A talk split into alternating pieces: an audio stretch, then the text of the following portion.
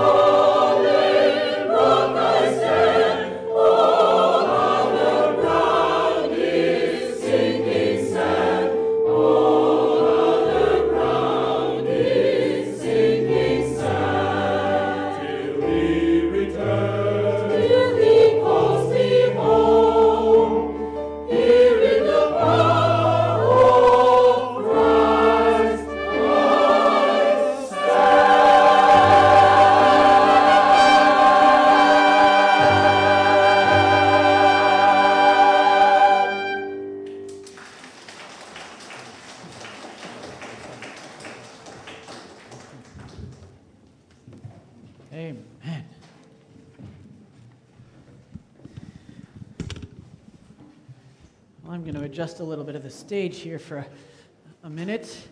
And while I do, I'd like you to do something for me. Oops.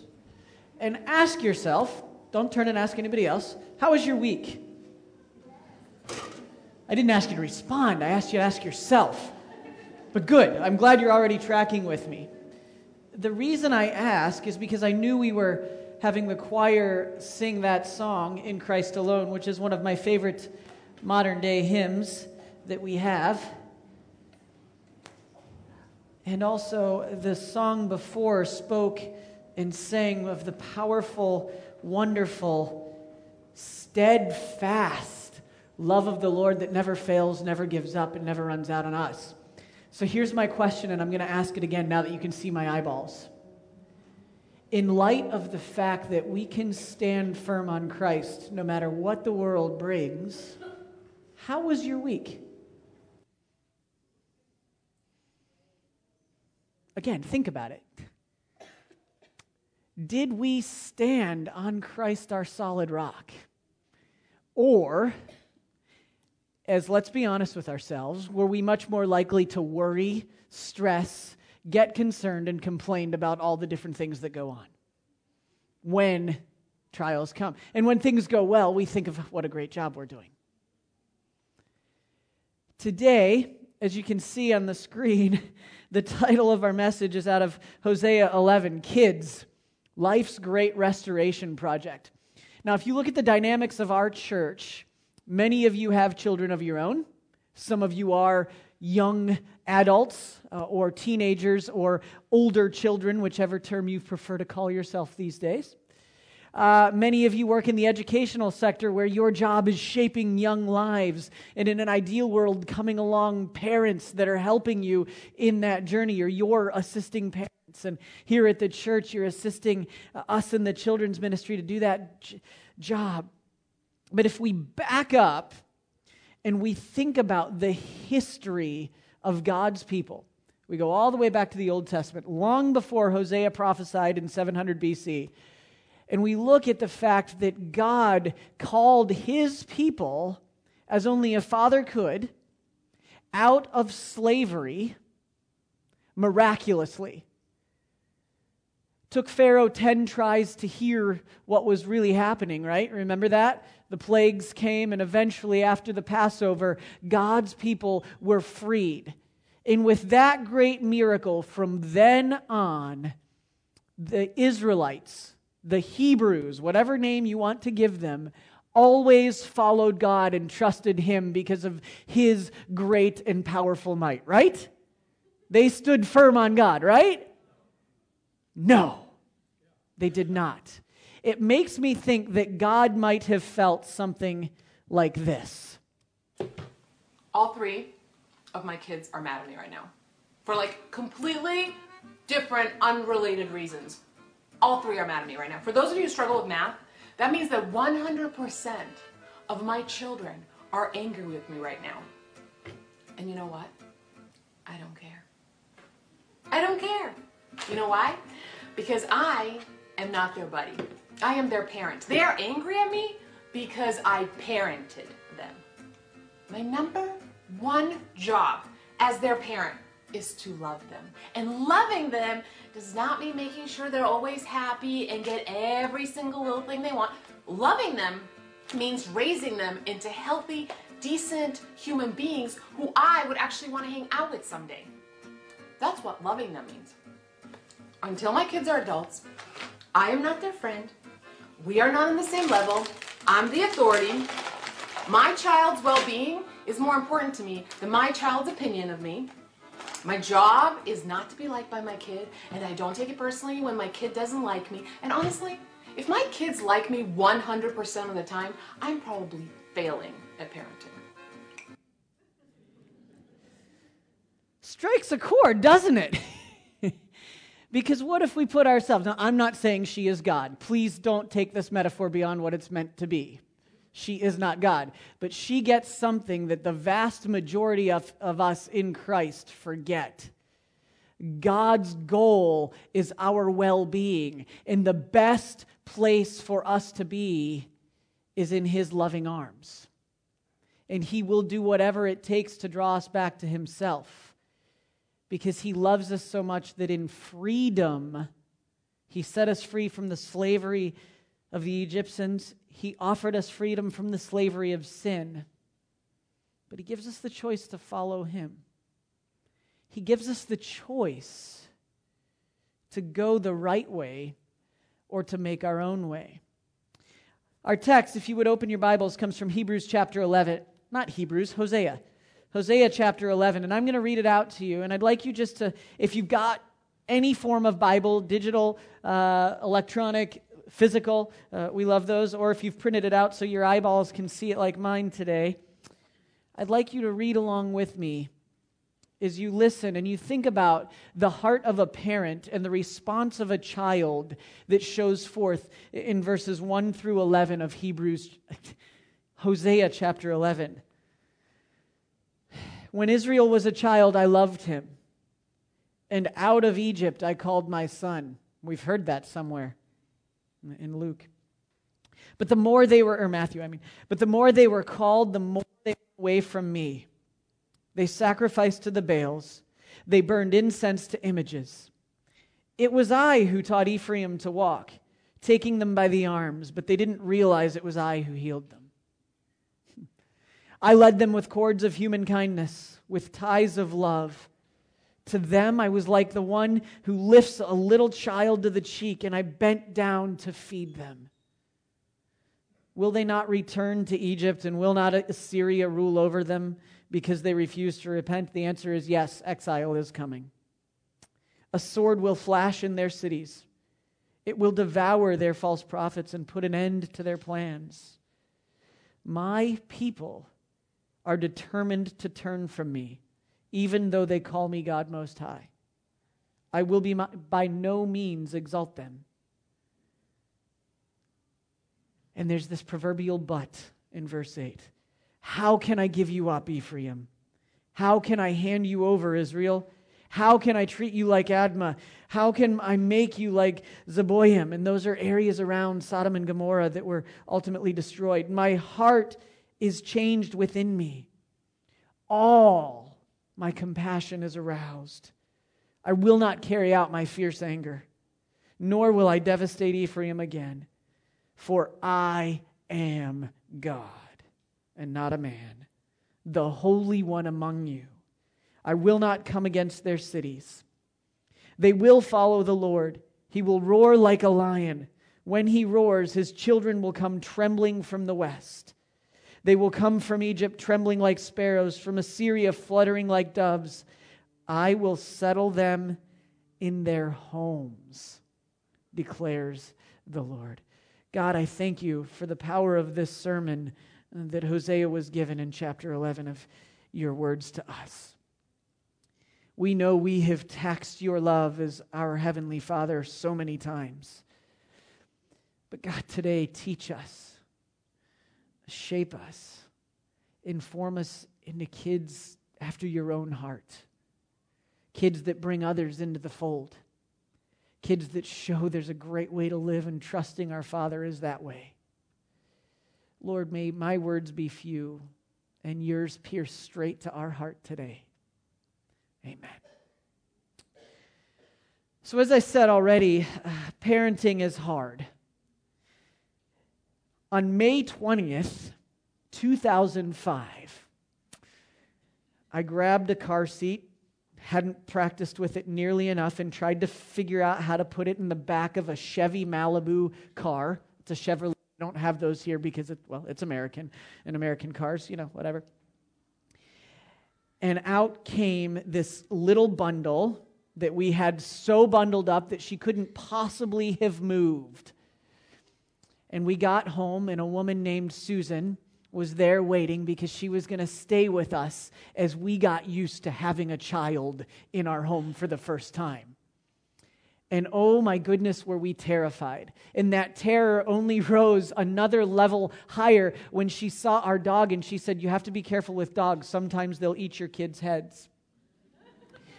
Mental note not the best first thing to tell new parents. So just keep that in the back of your minds. And our dog Denali did not eat Isabella. In fact, she loved her and protected her fiercely if anyone came at that baby that Denali did not know or trust for those few weeks that we had. But the entire world and how we saw everything changed when we had responsibility for another life.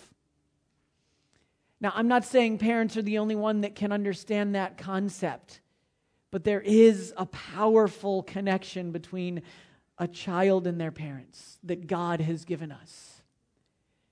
So, can you imagine the feeling of betrayal when God, who has done so much for his people, when he has protected and cared for and, pre- and watched over and provided for time and again, and yet his people keep complaining and running away and chasing newer and better, in their minds, influencers in their life? When he provides miraculously manna out of the dust of the ground, well, it's not enough. So then he gives them meat, and well, they get tired of that. Then they're thirsty and they strike the, or they strike a rock instead of speaking to it and that's not enough he parts seas he crosses rivers all of these things and it's not enough some of you, as parents, feel similar. You do everything for your kid, you show them the right way to go, and yet, it's not fair. Why don't you understand me?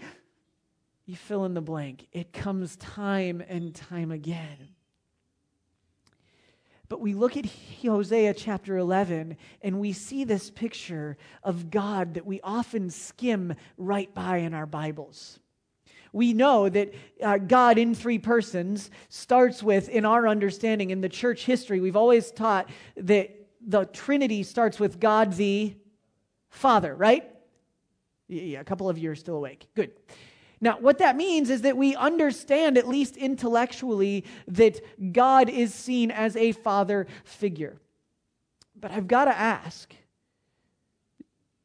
how often do we understand and, and contemplate what it means that God allows himself to be identified as Father so that we can understand a little bit of his nature? Because if I ask you to expound or explain the fatherhood of God, I suspect most of us would fall short. We would say, well, you know, he would tell us what to do and he cares for us, right? Yeah. So let's look closely at Hosea chapter 11 and see what we find out about God, our Father. First off, it was I. He reminds us right away that a godly father is one that watches over and works for the good of his people. Whether they respond or not, God is still at work. You understand that concept? God's love isn't dependent upon our performance. Now, He allows us to live with the consequences of our choices. And that's a wonderful thing about Him giving us free choice, free will. It's painful at times, but that's what we talked about the last couple weeks. The discipline of God says that He allows us to live with the consequences of our action, but He constantly, relentlessly invites us home. And here He's saying, It was I who taught Ephraim to walk. We have three young children in our church right now that are all roughly the same age. They're within, I think, about four or five months of each other. And it's been fun to watch these three kids learn to walk because they've all hit it within a couple months of each other. And they, they start and they wobble around, and, and mom and dad are watching for that first real step, and you see it, and you know, then you get a shove here and there, and, and it's so exciting to see that kid walk, right? and you're so proud, but they're not running yet. They're not there. They're not fully on the journey. They're not mature. They're not out racing in marathons like we talked about last week. They are just learning to walk. And they need their father to guide them.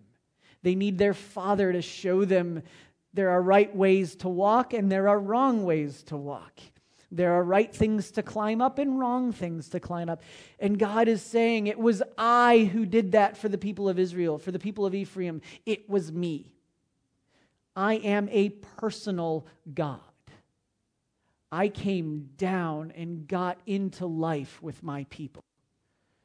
and I care intimately about them. I was the one that fathered them. I taught them to walk. I led them with cords of human kindness. What's that mean?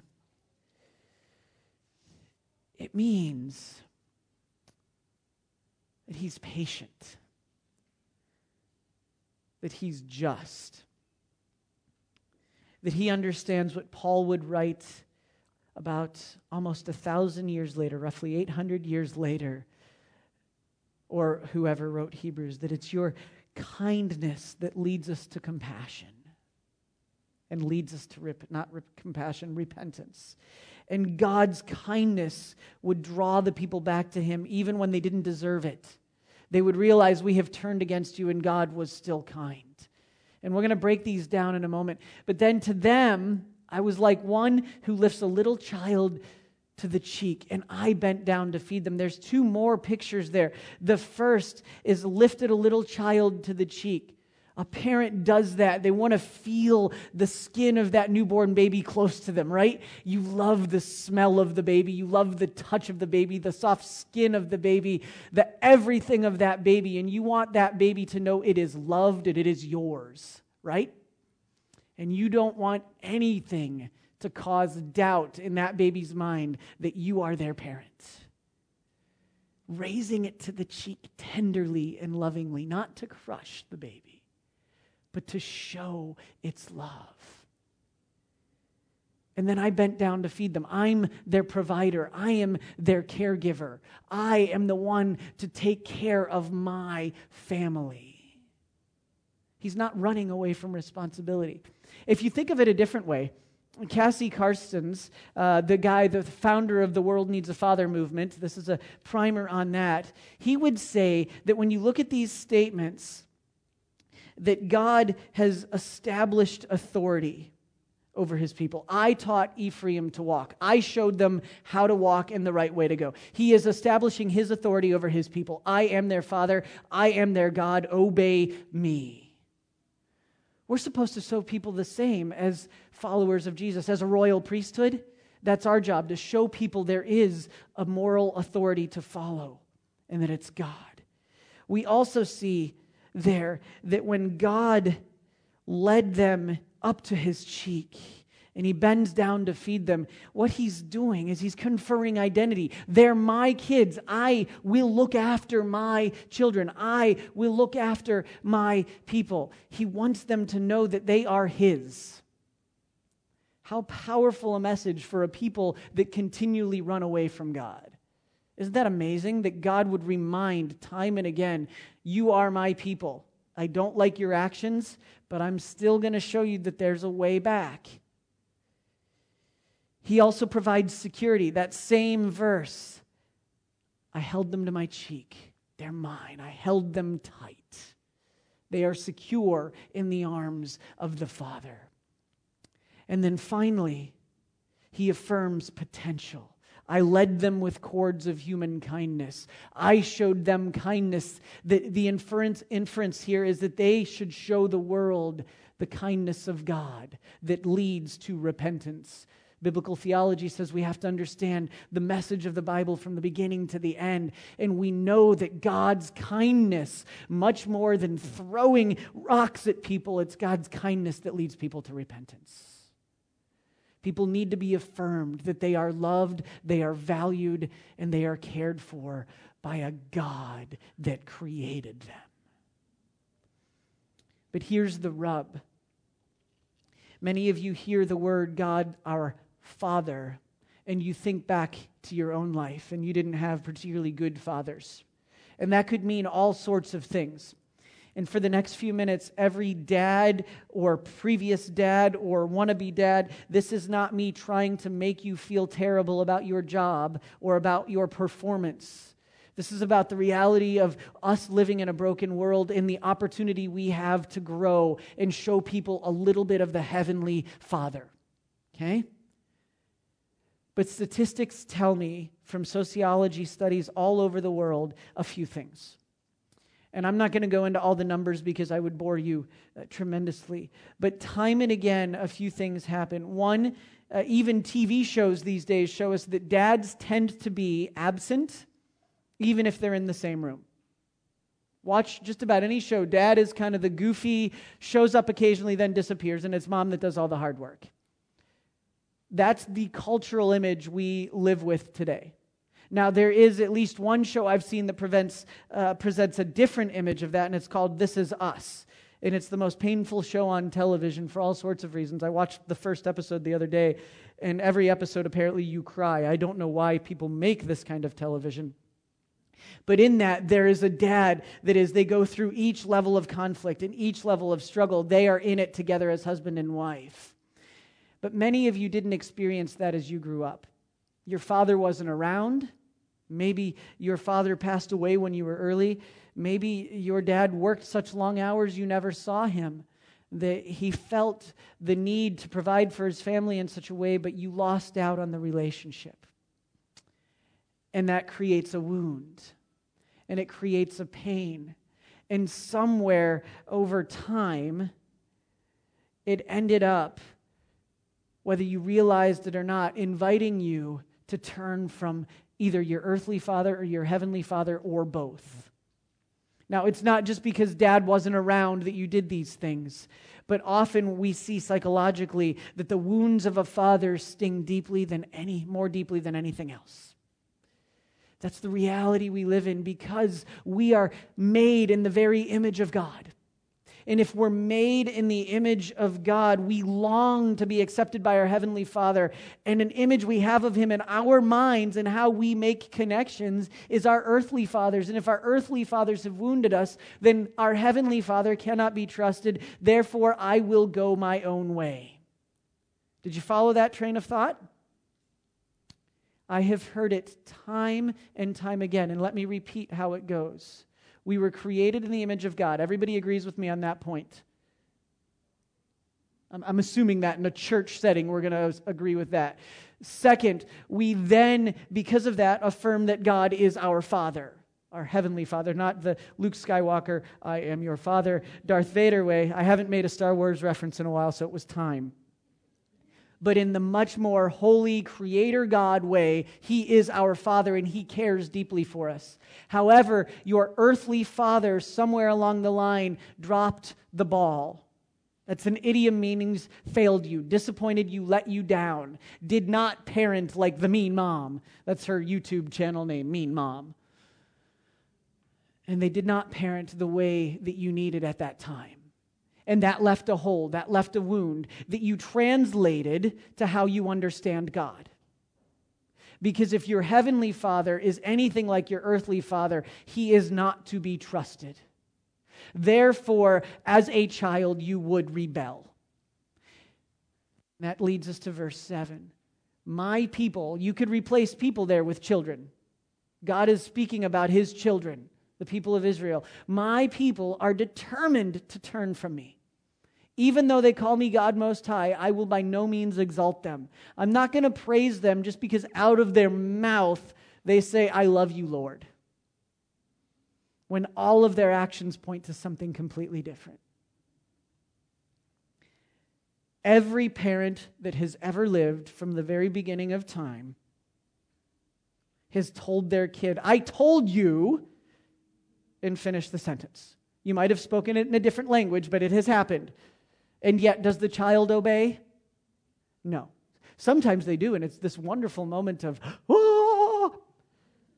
But there's also deep anguish and pain when the child, from the youngest of ages, goes, they hear you say, go this way, and they go this way.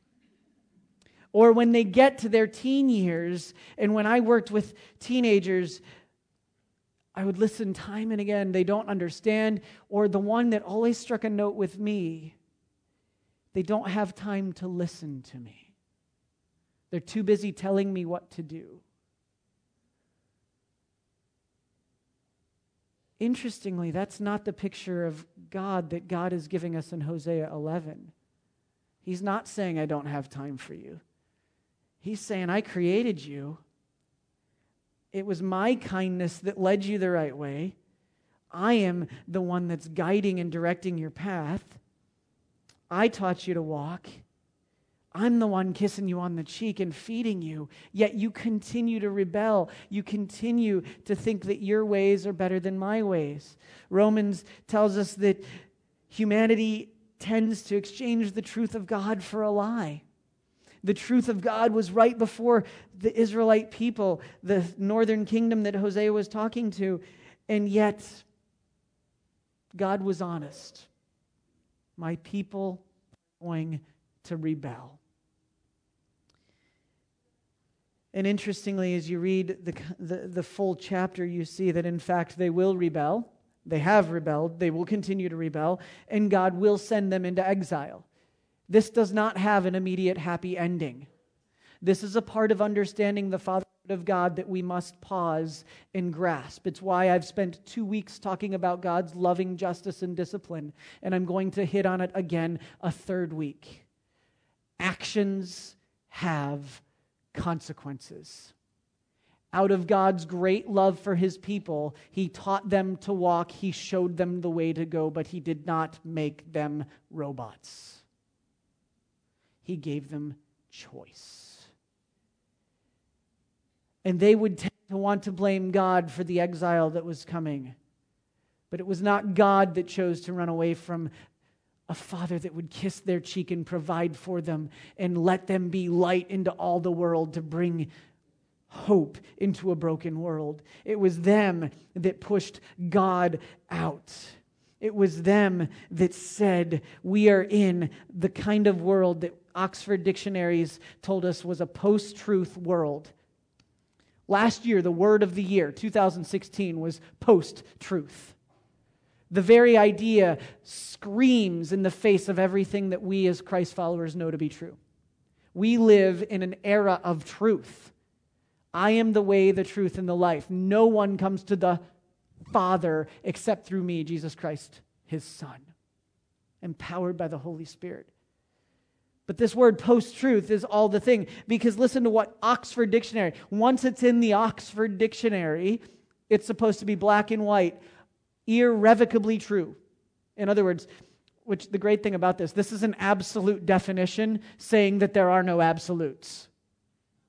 An adjective defined as relating to or denoting circumstances in which objective facts are less influential in shaping public opinion than appeals to emotion and personal belief. In other words, if I want to get your attention, I can't just tell you what's right or wrong. I have to make sure you care about it from your emotional state. And it has to be right for you. You see what that's telling us? That's telling us what the screen before says. Oops. That kids rebel, that they don't have to listen to truth anymore. Truth is gone because we have to respond to what feels right to you and I. Because we live in an era of post truth society. Isn't that a relief? Isn't that great? Well, let's chase a, a rabbit for a moment, shall we? You know what that means? It's when a speaker gets up and goes off topic. I'm actually not going off topic, this is in my notes. But if we all live as post truth Christians, which you'll find many, in the digital world, we see all sorts of compromises coming more and more out of Christian circles. But here's the thing if every one of us lives right now as a post truth Christian, and we all do what feels right to us and makes us feel good about us, that's great, right? We all want to feel good, right? You with me? You know there's something coming, so you're afraid to say you want to feel good because you don't want to admit that because you know I'm about to say something else. But here's the thing what if what feels good for you infringes upon what feels good for someone else? What then do you do? Well, you have a problem. And it's decided all sorts of different ways. And societal norms today, specifically in the first world that we find ourselves living in for the most part, tend to separate and not acknowledge the differences of others Or we say, if you don't agree with my interpretation of what's right for me, then you are intolerant, therefore you are a failure, and I am spare, spewing out my objective, tr- my subjective truth into your world. So I am telling you that if you don't agree with me, you're wrong. And we've come back to saying there is truth. It's just my truth is the most important in the room. You see how dangerous that is? There are roughly 190 people sitting right here. That is 190 different versions of truth. And you're all in different stages of life, right? Different backgrounds, different ages, different socioeconomic standards. So each of you then would interpret truth by what feels good to you in your current situation. And if it doesn't feel good to you, you're not going to do it. But here's the thing God says there is truth, and it's me. And I'm calling you to a love that lasts forever. I'm calling you to a love that cannot be questioned, that has never changed and never will change. I met with a friend yesterday, and I hadn't seen him in about six months, and that friend told me, Oh, did you know that my wife and I separated? And I said, No, but I kind of thought so because you hadn't talked about her in a while uh, in our text messages. And he said, Yeah, but I'm fine with it. We tried. And that was it. There was no commitment, there was no covenant. And that broke my heart because we've lost sight of the value of true relationships. And that starts with the truth of God. And we've exchanged the truth of God for a lie that says, if it doesn't feel good, I'm not going to bother doing it. And so we've moved on to a post truth society. But there's got to be help and hope, sorry. Because we've got to respond. God doesn't relent. If you look at verses 8 and 9, you get this picture God sees that his children yet again are defining their own truth. They're saying Baal worship is more important than him worship. That's what's going on. I don't want us to get too far away from the text and start applying it just to ourselves because we have to understand the passage in its context first. They, the people of Israel, had said that they want to be more like Babylon and Assyria. They want to be more like the successful people around them, and those people are worthy to be trusted, and I'm going to pay them to protect me rather than trusting God to protect and provide. But remember what God has already said in the first couple of verses of, Hebrew, of Hosea 11?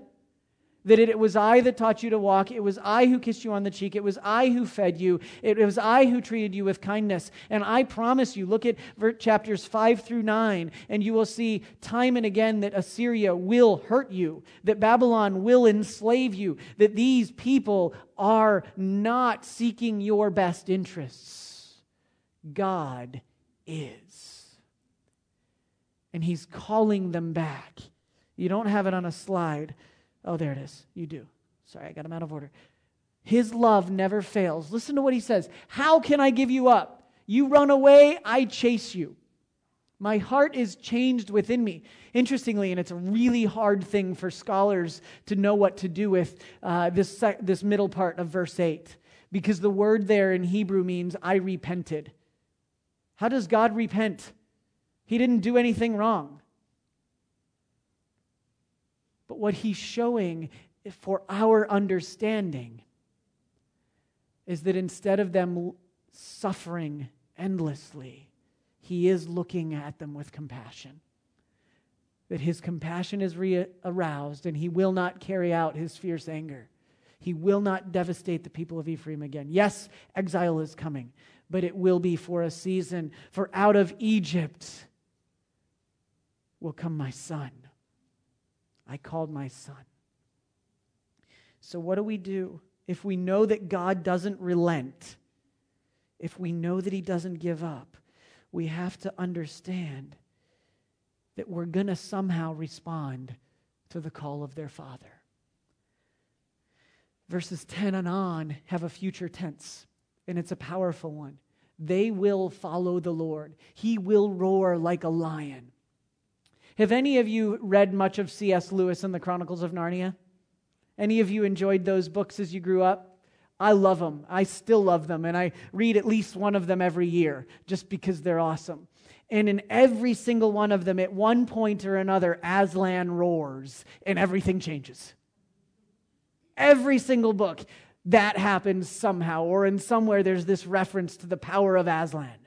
Now, Aslan in C.S. Lewis's world was a metaphor for God. And the power of God could not be questioned. The truth of God, the righteousness of God could not be put into question. And in what we see is the first book, that's actually not the first book that the magician's nephew is, but we can argue about that later. But in the Lion, the Witch, and the Wardrobe, Aslan is resurrected. The power of death has no power over him. And when he roars, the people of Narnia arise. And they fight with renewed vigor, and victory is given victory over the oppressive evil that is in their land.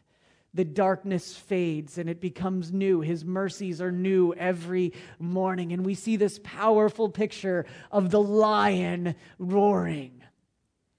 People of God, not a day goes by that God, our lion of Judah, does not roar, calling his people back to himself. And he speaks mightily through how we live our lives as his children. You understand that? That if we understand that God is our Father and we have been called by the very first two commandments that we are His people, called to honor His name and called not to um, profane his name, that we carry his family name with us wherever we go, that therefore we are living in an era where we confer identity onto people as children of God, where we give them security, know that they are loved by God, where we affirm their potential, that they have so much to offer because God made them, loved them, and created them, and their identity is secure in God their Father because his authority is true and unwavering and eternal. We need that message. And as we give that message and as we live that message, his children will come trembling out of the west. Right now, you might say, but Mike, you don't understand the relationship I had with my dad. How could I possibly think of God loving me? And I say this I do not understand how that makes you feel right now. I cannot fix the wounds your dad has cast upon you by the choices that he made. But I can tell you this, standing here as a representative of God our Father, that God, your Father, says those wounds do not have to define you. Because he goes on and he says, his children will come trembling from the west. They will come from Egypt, trembling like sparrows. I will settle them in their homes. I will bring them home. You may feel far away from God. The wounds may feel too heavy to bear. And right now, God even says to you, Let me take them. Let me be the father you've always longed for. Let me care for you as only I can because the steadfast love of God never fails. Your earthly parents have failed you. I promise. I don't care how good a parent you are, we fail. Just ask our children, my children specifically. Go ask Izzy, Isaiah, or Eliza, and they will have a long list of times daddy has failed them this week. That's the reality. The reality of God is He never fails, He never relents, He never gives up, and He never stops calling you back to Himself. But He doesn't stop there, He expects us to live in the light of His kindness, to live in the power of His love, to live in the confidence of His identity to live in the miraculous transformation of his potential that says we can do immeasurably more than we've asked or imagined because God is at work in us. So when you think about the days ahead, I can't help but think of uh, the, the hymn that says, Holy, holy, holy Lord God Almighty, merciful and mighty. You remember that? We sing in there that He is merciful and He is mighty. Hosea 11 is all about that. He is merciful, He invites you home. And when the attacks of the evil one come, only one can defeat those. Only one can make your identity secure against the attacks of one that says you're not good enough. You're certainly not right enough. By the way, who does it say is holy in Hebrew in Hosea 11? God. It's God that is holy. And he reminds the people of Israel, I am holy. And if he is holy, if his truth is the real truth, because the wonderful truth of God has never changed. And it starts with the command that we're given love him. Try it. Like, I, I want to sincerely dare you I've been thinking about where we go in the, in the, coming months as a church family, and we've been dared by God to step out in faith and see where He's leading us. And, and I told the staff, we had an offsite for our staff the past couple days, and I told the staff, I said, we're going to step out, and so far, all God, actually, uh, Marianne reminded us, all God has shone the light on us is the next step. Right there. That's it. That's all we've seen. He hasn't given us the full picture of how the pieces are going to fall. And some of you keep saying, but we have to have this, this, this, and this. And God says, no, you have to have me. I dare you to trust Him enough to say He doesn't have to fill in every one of your dots and see what He does to your life. He says, I've got you. I'm holding you up to my cheek right now. Am I enough? Because I am merciful and I am mighty and I will not relent. I will not fail, and I will not let go of you. That, ladies and gentlemen, is our God. Do we believe in Him? Will we live in Him? Will we teach others to do the same?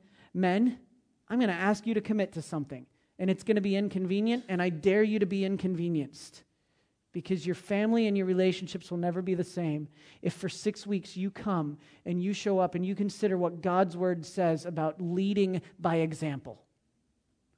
Because if God conferred identity, if God affirmed potential, if God did those other things we talked about, if He was the one that provided security, and if He was the one that showed there is a moral authority to which to be followed. If we did those things in the workplace, if we did those things in the home, if we did those things in all of our relationships, I promise you this world would change.